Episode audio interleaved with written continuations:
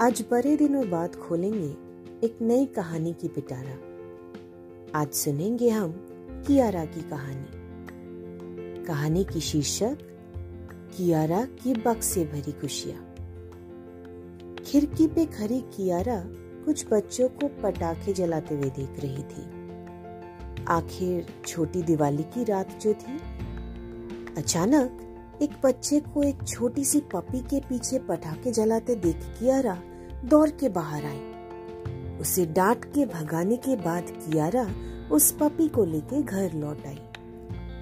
अब पपी को देख के कियारा के पापा परेशान। कियारा की मम्मी बचपन में ही चल बसी थी। छोटी सी कियारा को उसके पापा ने बड़े ही लार दुलार से बड़े किया है। खिलौने बेच के बड़ी ही मुश्किल में चलती है कियारा और उसके पापा अशोक की ज़िंदगी। अब उसमें एक और पेट बहुत बड़ी ज़िम्मेदारी है। रात भर सोच में डूबे अशोक उस पपी को जैसे ही बाहर छोड़ आने का फैसला किया, तभी उसके दरवाजे पे एक दस्तक हुई। टिमटिमाते बल्ब के नीचे कियारा को पीछे छुपा के अशोक ने जैसे ही दरवाज़ा खोला तो उसे दरवाजे पे एक 20-25 साल का लड़का दिखा। बाहर बहुत आतिशबाजी हो रही थी।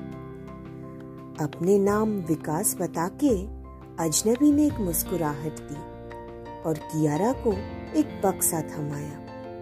सरप्राइज्ड कियारा बक्सा खोल के दंग रह गई।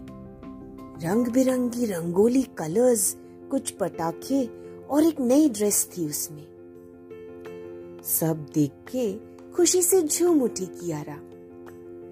पर उसे जैसे ही वो पपी दिखी तो उसने सबसे पहले पटाखे वापस किए। बिना हैरान हुए विकास जैसे ही वो पटाखे उठा के जाने लगा तो कियारा पीछे से आवाज़ लगाई। पीछे मुड़ के देखा तो उसे कियारा और वो पपी मिला, हाथ में एक खिलौना लिए हुए। एक बड़ी सी स्माइल के साथ अपने बक से भरी खुशियों को जैसे कुछ पलों में बांट लिया उसने। फिर क्या? आने वाली सर्दी की धीमी खुशबू के जैसे विकास और कियारा ने लिखी अपनी बक्सी भरी खुशियों की दास्तान।